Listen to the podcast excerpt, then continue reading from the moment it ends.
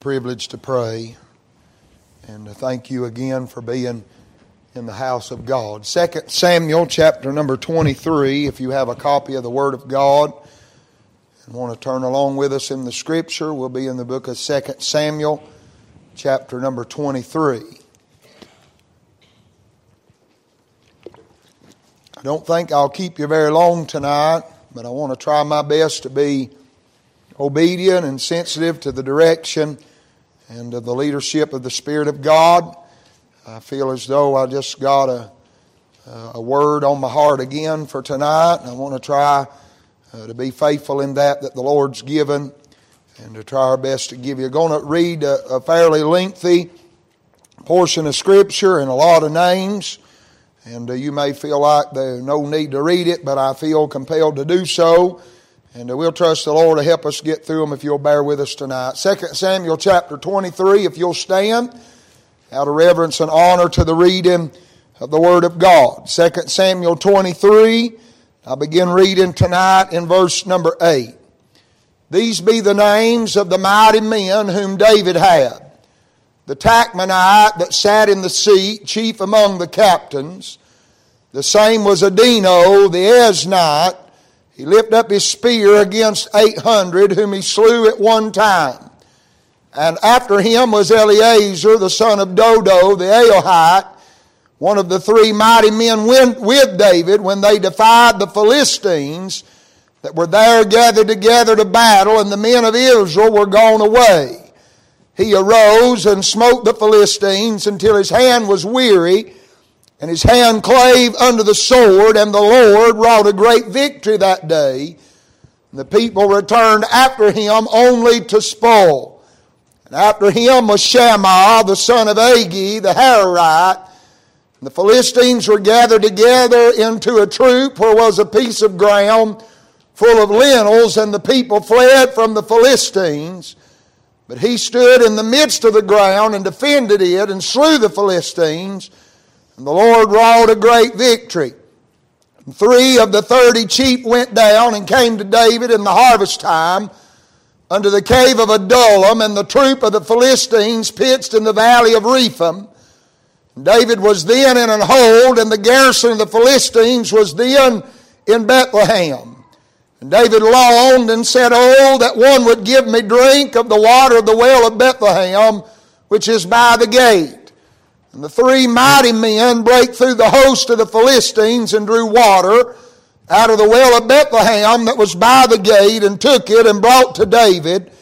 Nevertheless, he would not drink thereof, but poured it out unto the Lord. He said, Be it far from me, O Lord, that I should do this. Is not this the blood of the men that went in jeopardy of their lives? Therefore, he would not drink it. These things did these three mighty men. And Abishai, the brother of Joab, the son of Zeruiah, was chief among three. And he lifted up his spear against three hundred and slew them, and had the name among three. Was he not most honorable of three? Therefore he was their captain, howbeit he attained not unto the first three. And Benaiah, the son of Jehoiada, the son of a valiant man of Kabzeel, who had done many acts, he slew two lion-like men of Moab. He went down also and slew a lion in the midst of a pit in the time of snow. And he slew an Egyptian, a goodly man. And the Egyptian had a spear in his hand, but he went down to him with a staff and plucked the spear out of the Egyptian's hand and slew him with his own spear. These things did Benaiah, the son of Jehoiada, and had the name among three mighty men. He was more honorable than the thirty, but he attained not to the first three. And David set him over his guard. Asahel, the brother of Joab, was one of the thirty. Elhanan, the son of Dodo of Bethlehem. Shammah, the Harodite. Elika, the Harodite. Helez, the, pa- the Paltite. Ira, the son of Ikkesh, the Tekoite, Abiezer, uh, the Anathite, Mebaniah, the Hushathite, Zalmon, the Ahohite, uh, the Netophathite, Heleb, the son of Baanah, a Netophathite, Ittai, the son of Riba, out of Gibeah of the children of Benjamin, Benaiah, the Pirathonite, Hiddai of the brooks of Gaash, Abiabon, uh, the Arbathite, Azmaveth, the Barhumite, Eliba, the Shaalbonite, of the sons of Jashen, Jonathan, Shammah, the Hararite, Aham, the son of Sharar, the Harahite, Eliphelet, the son of Abishai, uh, the son of a Maachathite, Elam, the son of Ahithophel, the Gilonite, Hezrai, the Carmelite, Paarai, the Arbite, Igal, the son of Nathan of Zobah, Bani, the Gadite, Zelek, the Ammonite, Naharai, the Beerothite, armor bearer to Joab, the son of Zeruiah, Ira, an Ithrite, Gareb, an Ithrite, Uriah the Hittite, thirty and seven in all. Thank you for standing. You can be seated. I don't know if I pronounced all the names right, but it'll be all right. But I'm interested tonight, even though the word is not here in any of these verses that we read, it is found in 2 Timothy chapter 1, where Paul instructs Timothy to be a good soldier. Now, the Lord dealt with my heart this afternoon to preach about being a soldier. Now, here in this scripture, as I was pondering about being a soldier, now the word soldier is mentioned several times in the Word of God. But it's only mentioned two times in reference to us as the people of God. Both of them are found in the book of Second Timothy. And he tells Timothy to be a good soldier. And he says, No man that is a good soldier entangleth himself in the affairs of this life, that he may please him who hath called him to be a soldier. As I was pondering about this thing of being a soldier, the Lord directed my thoughts and my heart to this chapter, wherein we find the names of 37 of the mighty men that David had when he was king. Now, David is ending his life. He's coming to the last days. Matter of fact, the first part of chapter 23 says these are some of the last words of David. David's an aged man and he's looking back on all the men that have served under him all the years of his life. We have to understand that David has been a man of war. Uh, that David has seen many battles and fought alongside of many valiant men. But he makes mention through the direction of the Holy Ghost. We have record here in 2 Samuel 23 and also in 1 Chronicles chapter 11. These same men are mentioned. 37 of them in particular are a stand out from all the rest as mighty men of valor. Now, and of these 37, there are three that stand out above all other 37. But for the Bible begins to mention, and they mention of these three to begin with, Adino and Eleazar, uh, and then Shammah, and then as he mentions the others, it tells that they were mighty men, but they attained not uh, to the first three. As I was reading through this, and probably a lot of the names probably just went in one ear and out the other and probably don't mean a whole lot to us. But the reality is that I got down to verse number 39 and there's a name there that ought to ring a bell and ought to mean something to us. Uriah the Hittite.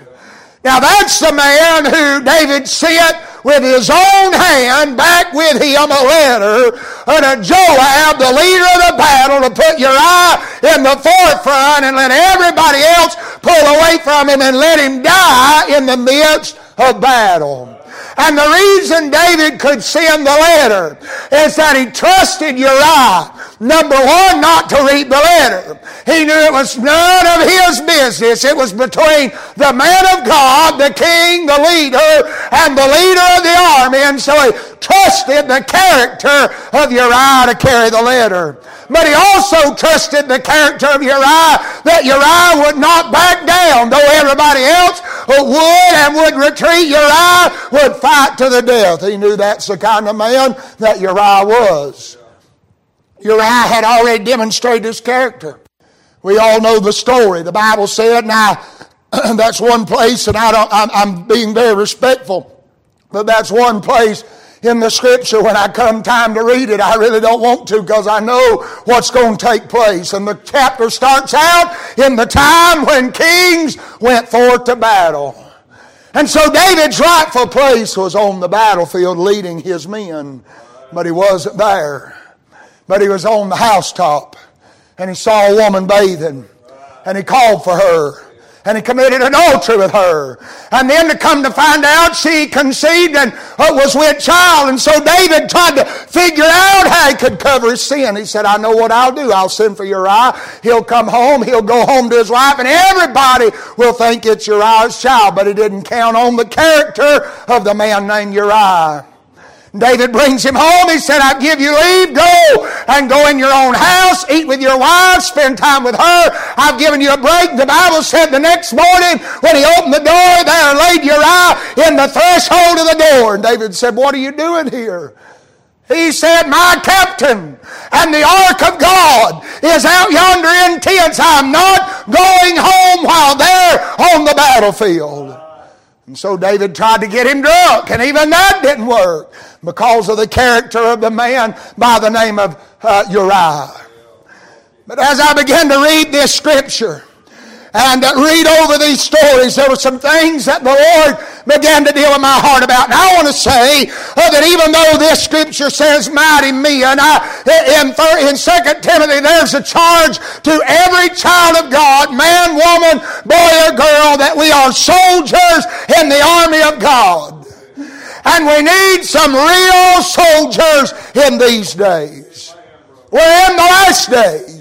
We're in perilous times. We're in difficult times. We're in dark times, depressing times, discouraging times. We need uh, some people of God to be real soldiers in this day.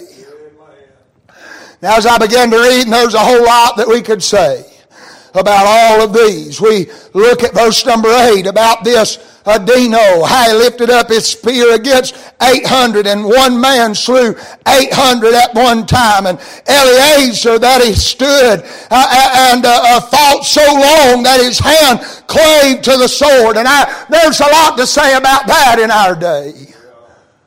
And then we could look at that Shammah, that there was a ground full of lentils. First Chronicles chapter 11 said it was a piece of ground full of barley. But nevertheless, it was food for the people of God, and he was going to defend it with his life for his people. He knew that he needed to do something to protect and provide for the people of God, and he was willing to give his life. As I began to read all these, and the scripture goes on, talks about these three that broke through the host and went to the well at Bethlehem, and Abishai and all these others, and Benaiah and all, I, I began to notice some things.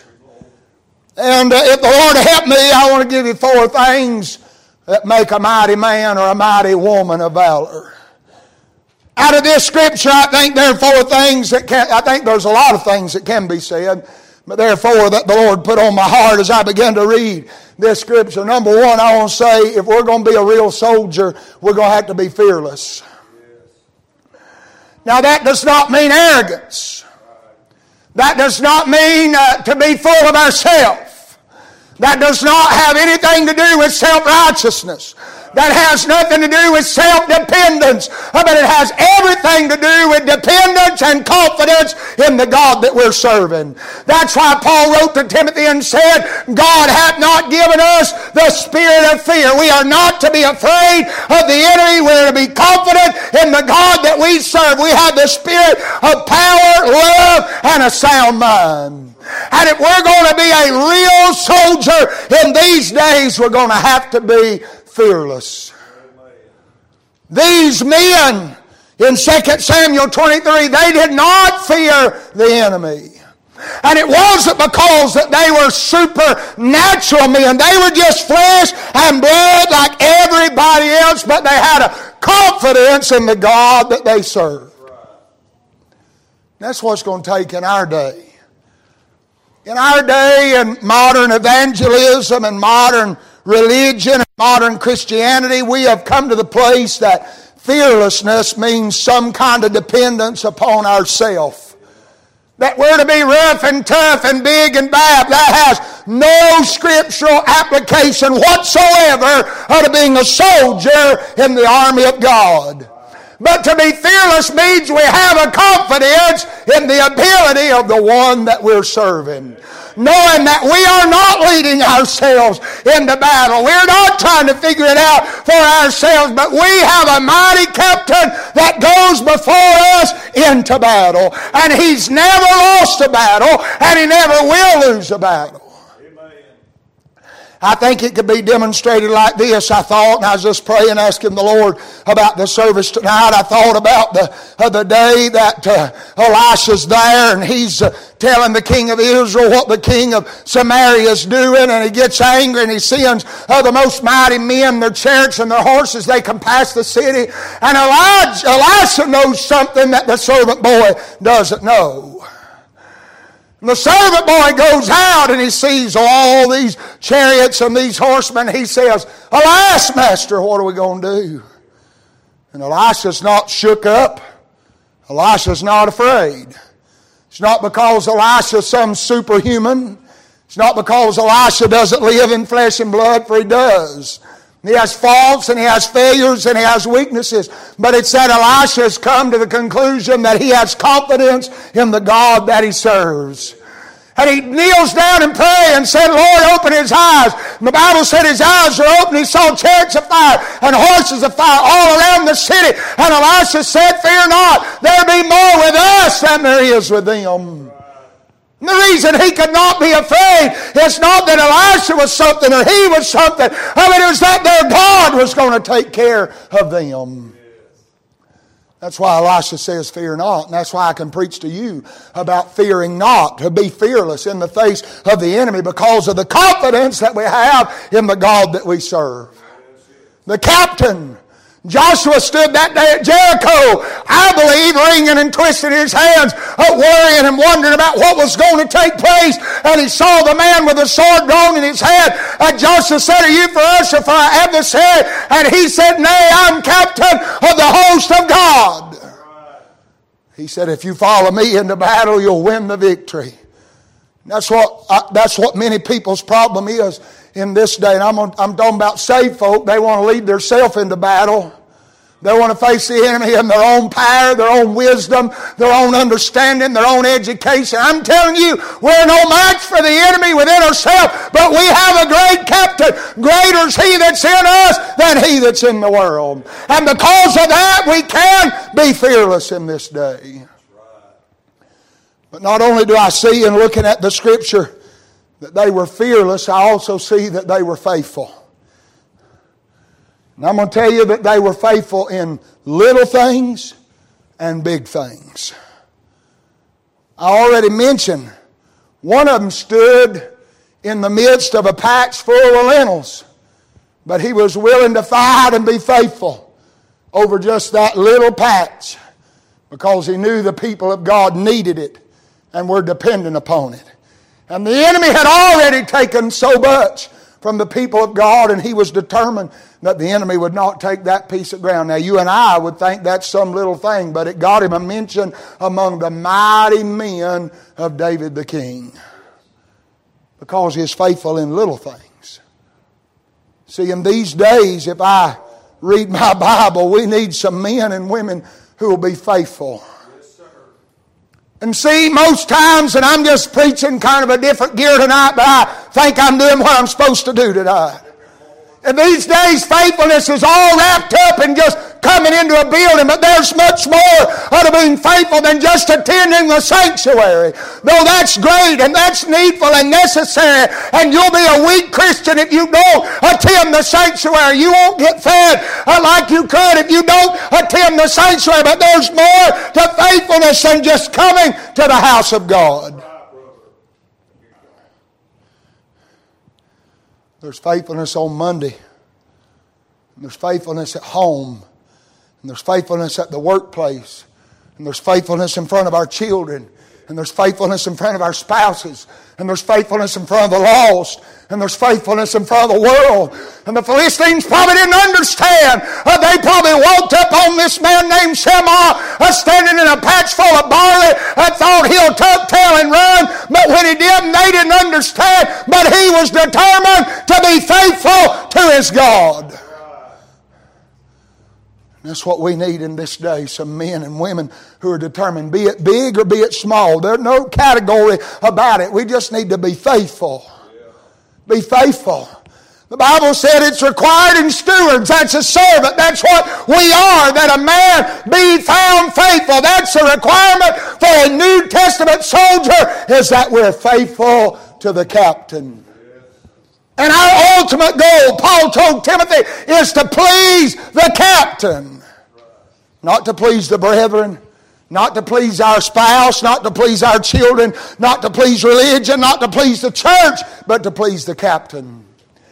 See, I'm afraid in these days many people are driven uh, to please other people, and that's why faithfulness is lacking. We're doing what we're doing for everybody. It's not about everybody else. It's about faithfulness to God. If we do it to please Him, it'll all work out. It'll all fall into place. They were faithful. I want to say they were focused. I mean, these are just the things the Lord give me, four little things. I was reading about these three men who David was there. He was in the cave, and the Philistines were in the valley and also had set up occupation in Bethlehem. And there was a well there, and David said, Oh, if I could just have a drink from the well at Bethlehem. Now, three men. There's no telling how many Philistines. And they break out of camp and they go straight through the host of the Philistines, straight into Bethlehem and get their, their king water and bring it back. Why? Because they were focused on one thing that was pleasing the king. I'm going to tell you where we fell short. One what place we fell so short in these days among the church is that we have lost focus on pleasing the king. We've lost focus on, we want to please our parents. And I'm not saying there's anything wrong with that. We want to please our children. We want to please this one. It's all about pleasing the king. And they brought the water back, and David said, I can't drink this. He said, This is the blood of the men who jeoparded their lives to bring, but they didn't care. They wanted to do what the king desired.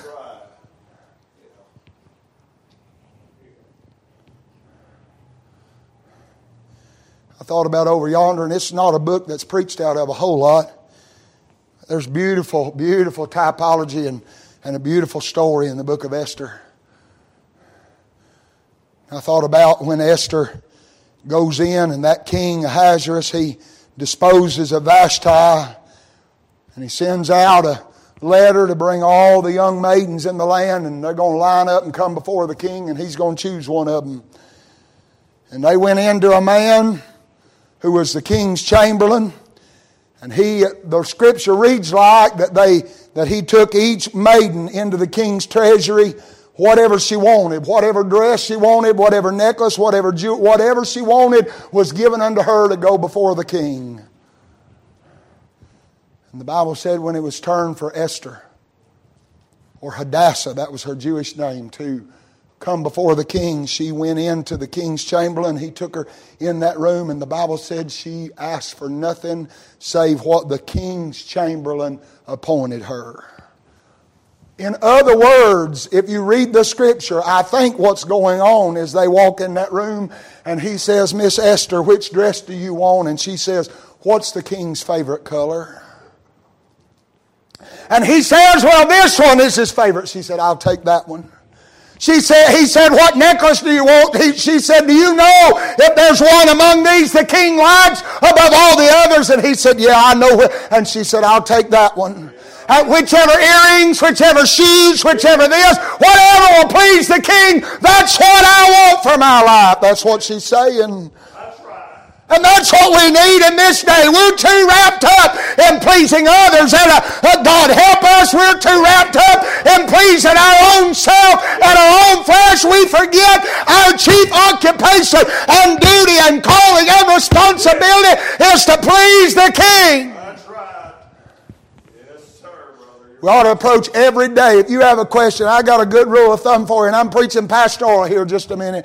I got a good rule of thumb for you. If you're wondering about whether or not to do something or go somewhere or to wear something or whatever, the question is ask in your heart if it would please God for you to do it. And if there's a question about it, I'd leave it alone. Our chief duty is to be focused on please. Now, you got to think, here's a little Jewish girl. I didn't know I was going to get off on her, but man, it's so good. Here's a little Jewish girl. She ain't never seen dresses like this before. I mean, she don't even have a daddy. She's being raised by her uncle Mordecai. And she's never seen jewelry. She's never seen crowns. She's never seen shoes. But she never once loses her focus. She wants to please the king.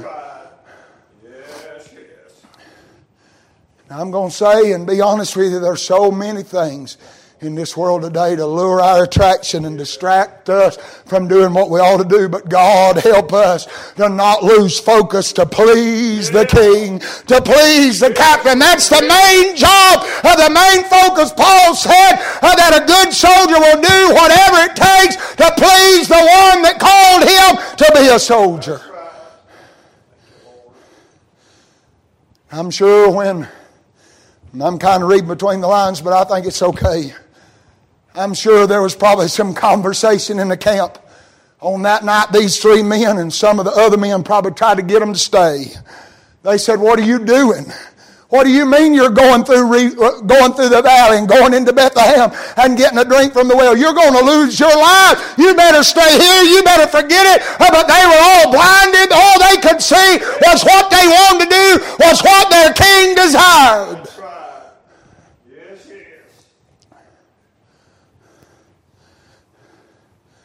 And can I say, I don't want to kill it right here, but they did what they knew the king wanted. What none of their business what the king did with it when they brought it back. They brought it back. They give it to the king. All they cared about, their job was done. It was accomplished when the cut, whatever, I don't know if they took a bucket, don't know if they took a cup, I don't know what they took, but when it passed from their hand to his, their job was done, and their thrill, their reward was to see the pleasure in the eyes of the king. And so they pass off the bucket, and David looks at it. Now he's asked for a drink, and so in their minds, they're thinking he's going to drink it and it's going to revive his spirit, and about that time he pours it out. But I never read where they got angry. I never read where they questioned. I never read where they went back home and went among themselves and said, You want me to tell you what that king did? Uh, we spent all night, took our lives in our own hands to just get a drink of water, and he poured it out. The Bible said he did it unto the Lord. That's good enough for them. Their king was happy. That's good enough for them. I'm telling you, we're missing out on a whole lot in these days because we've lost focus on the fact of whether or not what we're doing is making the king happy.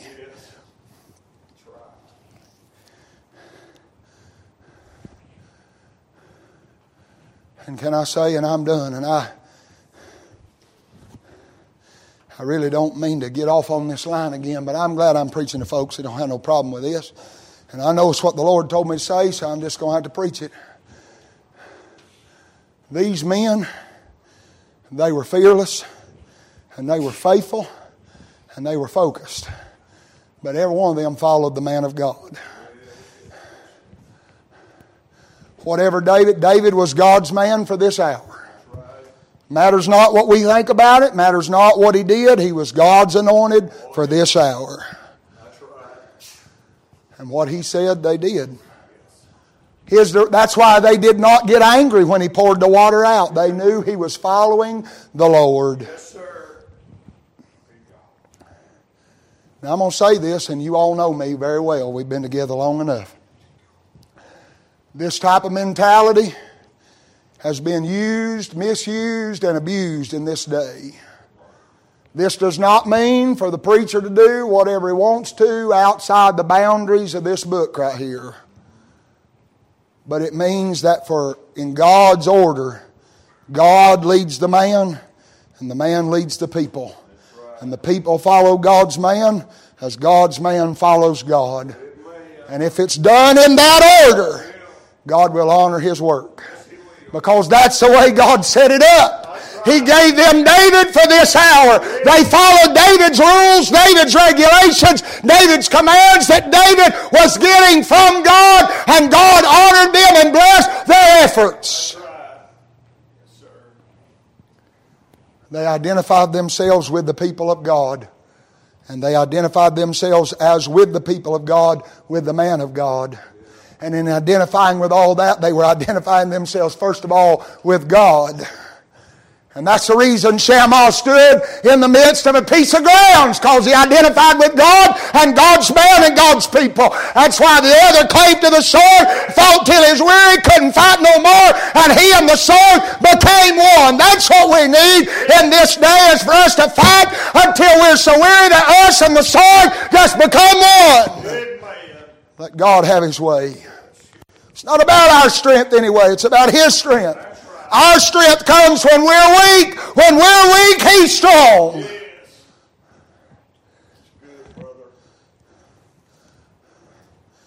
We need some soldiers.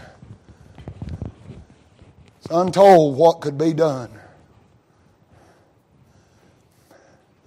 I don't remember 100% who said it. Maybe D.L. Moody. He's been gone a long time. He said, The world's yet to see what God can do with one man or one woman wholly committed to Him. We read these verses. I'm not talking about no extra biblical interpretation, but I mean, we read about a man who one man slew 800 men because he was God's soldier and focused on pleasing God. And God gave him the power to stand against 800 by himself. About a man who stood in a piece of ground when everybody else retreated, he stood and defended it because God gave him the power. One man who fought till his hand clave to the sword, and God gave him power to do it. And others, we read about others there's one man in there said he slew two lion like men of Moab. And then he went down in a pit with a lion and slew the lion. Then he slew an Egyptian with his own spear. Not his spear, but the Egyptian spear. Went after him with a staff, took the Egyptian spear. You say, how did he do that? God gave him the power.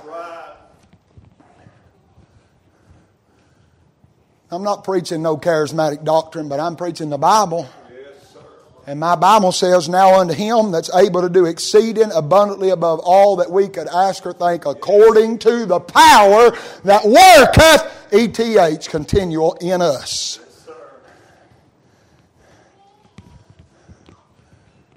When we get focused in on pleasing the King, when we ask God for help to be faithful, when we get confidence through the help of God and the aid of the Holy Spirit, to be fearless in spite of the foe,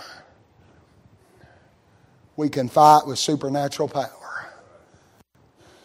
There's a power at work in us, and it's not a power of this world. But thank God it's a holy power.